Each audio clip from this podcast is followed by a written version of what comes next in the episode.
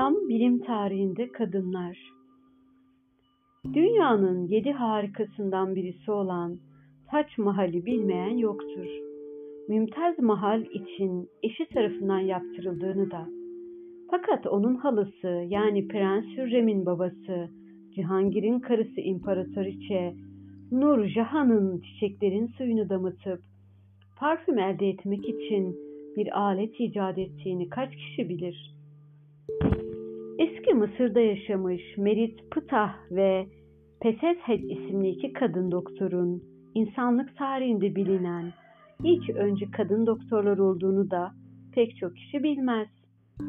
Yine Mısır'ın kuzeyinde bulunan eski Yunan Mısır medeniyeti şehri İskenderiye'de milattan önce 370 ila 415 yılları arasında yaşamış olan Haypatia isimli kadın felsefeci, matematikçi, astronom ve öğretmen tanınmaz.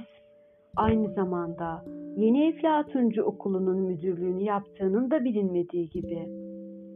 Müslüman bilim adamları ilk asırlardan beri bilimsel faaliyetlere önem vermişler ve bu hususta kadın erkek Müslüman gayrimüslim farkı gözetmeksizin ahenk içinde çalışmışlardır.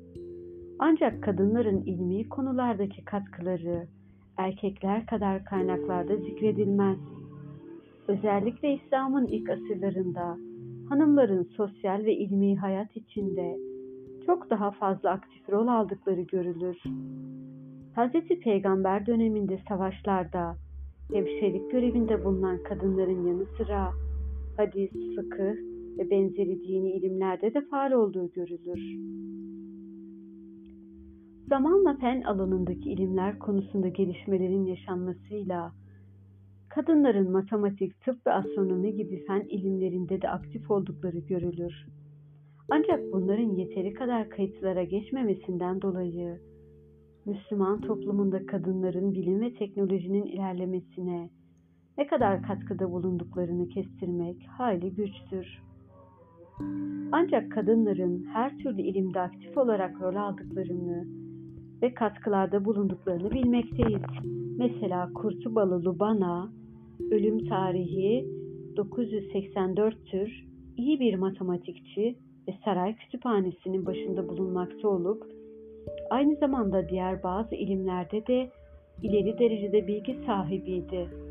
Kaynaklarda verilen bilgilere göre Lubana son derece karışık geometrik ve cebir problemlerinin çözümünde çok başarılıydı. Aynı yüzyılda Bağdat'ta yaşamış olan Süteyta el-Mehamali de iyi eğitim almış bir hanımdı. Onun da ölüm tarihi 987'dir. Eğitimli bir aileden gelen Süteyta, babasından ve döneminin önde gelen bazı alimlerinden dersler okudu. Arap edebiyatı, hadis ve fıkıh ilimlerinin yanı sıra matematikte dikkat çekici bir seviyeye ulaştı. Kaynaklarda verilen bilgilere göre hesap ve feraiz yani aritmatik ve miras hesaplamalarında bu konularda son derece iler, ileriydi ki matematiğin bu konuları onun zamanında yeni yeni gelişmekteydi. Ayrıca onun cebir ilminde büyük bir yeteneği vardı ve diğer matematikçiler tarafından ortaya atılan bazı denklem problemlerinin çözümünde yeni çözüm yolları geliştirmiştir. Her ne kadar bu denklemler az olsa da söylendiğine göre onun matematikteki kabiliyeti, hesaplamalar konusundaki başarılarının çok çok ötesindeydi. Endülüs İslam Devleti'nde ise meşhur astronom ve matematikçi Mesleme el-Mecriti'nin kızı Fatima el-Mecritiye yani Madrid'li Fa Fatıma olarak da bilinir babası gibi astronomi konusunda çalışmış, usturlap yapımında gezegenlerin ve yıldızların konumlarını gösteren tabloların hazırlanmasında babasının telif ettiği eserlere yardım etmiştir. Tıp sahasında kadınlar, İslam medeniyetinde ilk hemşire unvanı Rufeyde binti Saad el-Eslimiye'ye verilmiştir. Rufeyde tıp ile ilgili bilgileri doktor olan babasından öğrenmiş ve aynı zamanda başka kadınları da ilk yardım konusunda eğitmiştir. Onun yanı sıra erken dönem İslam tarihinde ismi geçen başka hemşireler de bilinmektedir. Nuseybe binti Kâb el-Mezeneya Uhud Savaşı'nda yani 625 yılında Müslüman yaralı savaşçılara hemşirelik hizmeti sunmuştur. Ümmü Sinan el-İslami yani Ümari olarak da bilinir, Müslüman olmuş ve Peygamber Efendimiz Aleyhisselam'ın yaralı Müslümanları tedavi etmek ve susamışlara su vermek üzere izin istemiştir. Ümmü Metave el-Eslemiye de Hayber Savaşı'ndan sonra gönüllü olarak orduda hemşirelik yapmıştır. Ümmü Baraka binti Haris de Bedir Savaşı'nda hemşirelik yapmış ve ayrıca Kur'an-ı Kerim'in bir araya getirilmesi çalışmalarına katılmıştır. Bir diğer isim de Eşşifa binti Abdullah el-Kureyşi isimli sahabedir. Asıl ismi Leyla olan ve son derece zeki bir kadın olan Eşşifa, idari işlerde de ilgilenmiş olup hep hemşirelik hem de tıbbi pratisyenlik yapmıştır. Karınca ısırıklarına karşı önleyici bir tedavi usulü kullanmış ve bu konuda Peygamber Efendimiz kendisini diğer kadınları da eğitmesi konusunda görevlendirmiştir. Eşşifa Hazreti Peygamber döneminde ise çarşı pazar ve kontrol göreviyle de görevlendirilmiştir. Öyle anlaşılıyor ki İslam'ın ilk devirlerinde hemşirelik ve benzeri pratisyenlik işlerini yapan çok sayıda hanım bulunmaktaydı. Özellikle bunlar savaş alanlarında yaralıların tedavisinde faaliyet gösteriyorlardı. Ancak ne yazık ki İslam medeniyetinde hanımların tıp sahasındaki faaliyetleri konusunda çok az yazılı bilgi günümüze ulaşmıştır. İstisna olarak Fatih Sultan Mehmet döneminde yaşamış bir cerrah olan Şerafettin Sabuncuoğlu 1385 yılında doğmuş, 1468'de ölmüştür. Şerafettin Sabuncuoğlu tarafından yazılmış Cerrahiyetül Haniye isimli eserde hanım tabipler ve faaliyetleri hakkında çok detaylı bilgiler edinmekteyiz. Eserde hanım doktorların hanım hastaları tedavi ettikleri esnadaki minyatürleri de detaylı bir şekilde çizilmiştir. Eser İslam medeniyetinde hanımların hem ebe ve hemşire hem de doktor ve cerrah olarak faaliyette bulunduklarını göstermesi açısından son derece dikkat çekici ve önemlidir. Sabuncuoğlu'nun eserlerinde hem hanımların hem de erkek hastaların tedavileriyle ilgili çok sayıda minyatür çizim bulunmaktadır. Özellikle hanım hastaların çizimlerinin detaylı bir şekilde yapılmış olması, Avrupa'da aynı dönemde hastalara, özellikle hanımlara yapılan kötü muameleyle karşılaştırıldığında, İslam medeniyetinin hem insana verdiği değer konusunda ve hem de tıp konusunda bulunduğu seviyeyi göstermesi bakımından son derece dikkat çekicidir. Eserde hanımlar tarafından yapıldığı gösterilen bazı cerrahi operasyonların 15. yüzyıl tıbbına göre son derece ileri olduğu da dikkatlerden kaçmaz. İlk dönem kadınlarının hemşireliğinin yanı sıra özellikle hadis ilmi çalışmaları, fıkıh, edebiyat ve eğitim konularında da aktif olduğunu görmekteyiz ki özellikle bu alanlarda İslam medeniyeti kadınları hemen hemen her yüzyılda aktif olarak faaliyet göstermişlerdir.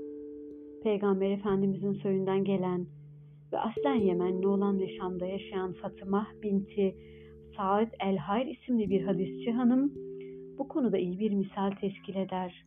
13. yüzyılda yaşamış olan Fatima'nın en dikkat çeken yanı ise İspanya'nın Valencia şehrinden Çin'e kadar süren bir ilim yolculuğu yapmış olmasıdır.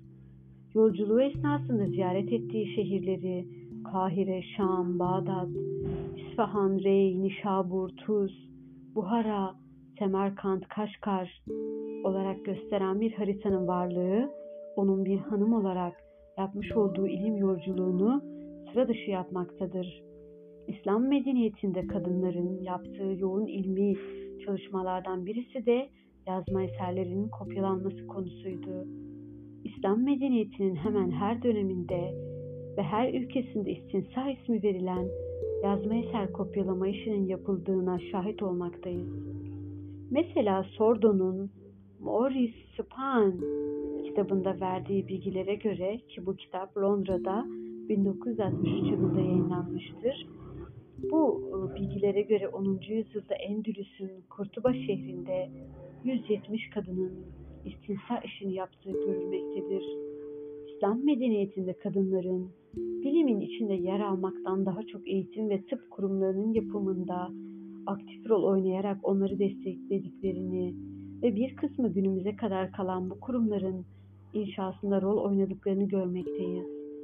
Mesela Abbas halifesi Harun Reşid'in eşi Zübeyde binti Ebu Cafer son derece varlıklı bir hanım olup sanat ve şiiri desteklemiş ve aynı zamanda büyük projelere imza atmıştır. Bunlar arasında en, dik en dikkat çekici olanı Bağdat'tan hacca gidecek hacılar için bütün yol boyunca su kuyuları açtırmış olmasıdır. Bu bölümden Mekke dışında onun ismini taşıyan su kuyuları bulunur.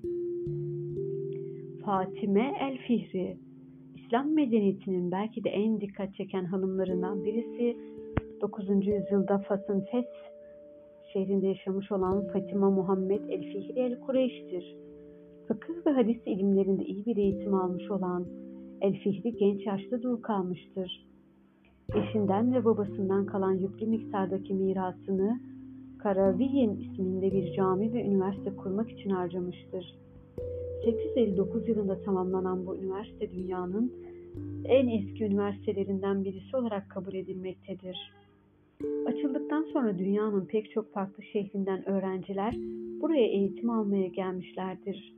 Son derece sıkı ve disiplinli bir eğitimin verildiği bu üniversitede İslami ilimlerin yanı sıra astronomi, matematik, edebiyat, yabancı diller ve fen ilimleri öğretilmekteydi.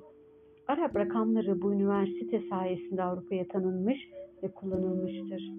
Fatime El Fihri söz konusu cami ve üniversite binalarının tüm malzemelerinin aynı şehirdeki imkanlar kullanılarak temin edilmesini istemiş ve inşaatın başlamasından bitimine kadar her gün oruç tutmuştur.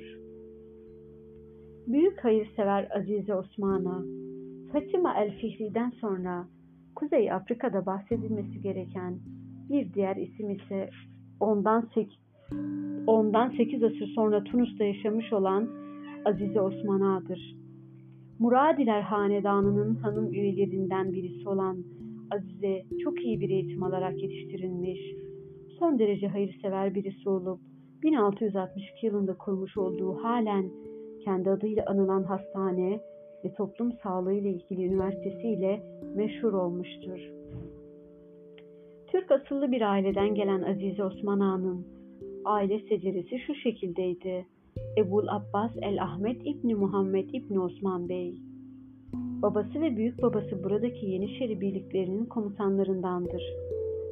Büyük babasının sarayında yetişen Azize, burada İslam medeniyetine ait temel bilimleri ve İslami dersleri iyi bir şekilde almasının yanı sıra Kur'an üzerine hususi dersler de almıştır. Muradilerden Hammuda Paşa ile evlenerek saraydan ayrılmış ve daha sonra hacca gitmiştir.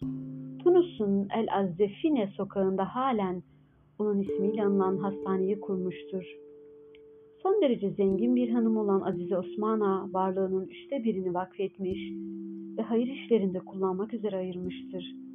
Yaklaşık 91 hektarlık bir alanı hayır işleri, dini işler ve insani yardım gayesiyle kullanılmak üzere bağışlamıştır.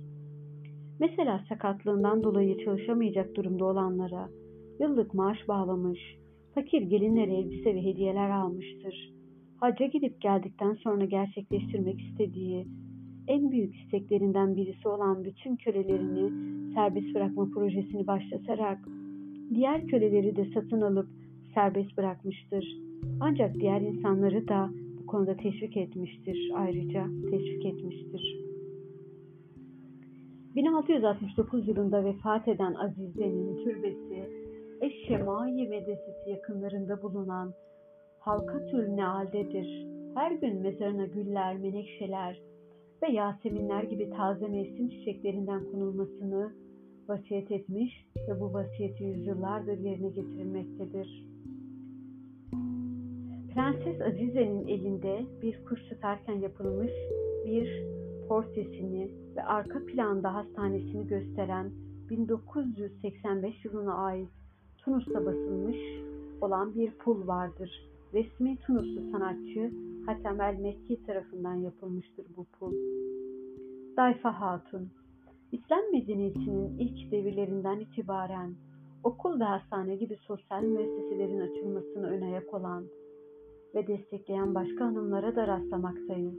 Mesela Eyyubi hanedanlarından Halep valisi Zahid Gazi'nin eşi Dayfa Hatun, Halep'te 6 sene idarecilik yapmış ve bu esnada iki medrese açmıştır. Selçuklular döneminde de Anadolu'da idarecilerin eşleri ve yakınları okul ve hastane yapımında ciddi faaliyetlerde bulunmuşlardır. Mesela Kayseri'deki Gevhernesi ve Darüşşifası ile Divri'de Behramşah'ın kızı Turan Veli'nin yaptırdığı hastane bunların en meşhurlarıdır. Kayseri'de 1206'da Anadolu Selçuklu hükümdarı Gıyasettin Keyhüsrev ile kız kardeşi Gevhernesi ve Hatun'un yan yana yaptırdıkları kendi adlarıyla anılan tıp külliyelerinde teorik ve pratik tıp eğitimi birlikte yürütülmekteydi. Ünlü hekim ve astronom Kutbettin Şirazi'nin de buralarda bir süre çalıştığı bilinir. Yapısı ve işleyişiyle dikkat çeken bu şifalar kendilerinden sonra kurulan tıp kurumlarına da örnek olmuşlardır. Osmanlı Devleti zamanında da valide sultanlar ve padişah ailesine mensup hanımlar çok sayıda hastane, medrese ve ilk eğitim kurumu gibi eğitim müesseseleri yanı sıra sosyal yardım amaçlı vakıflar açmışlardır. Bu kurumların önemli bir kısmı halen ayakta ve bir kısmı eğitim maksatlı olarak kullanılmaktadır.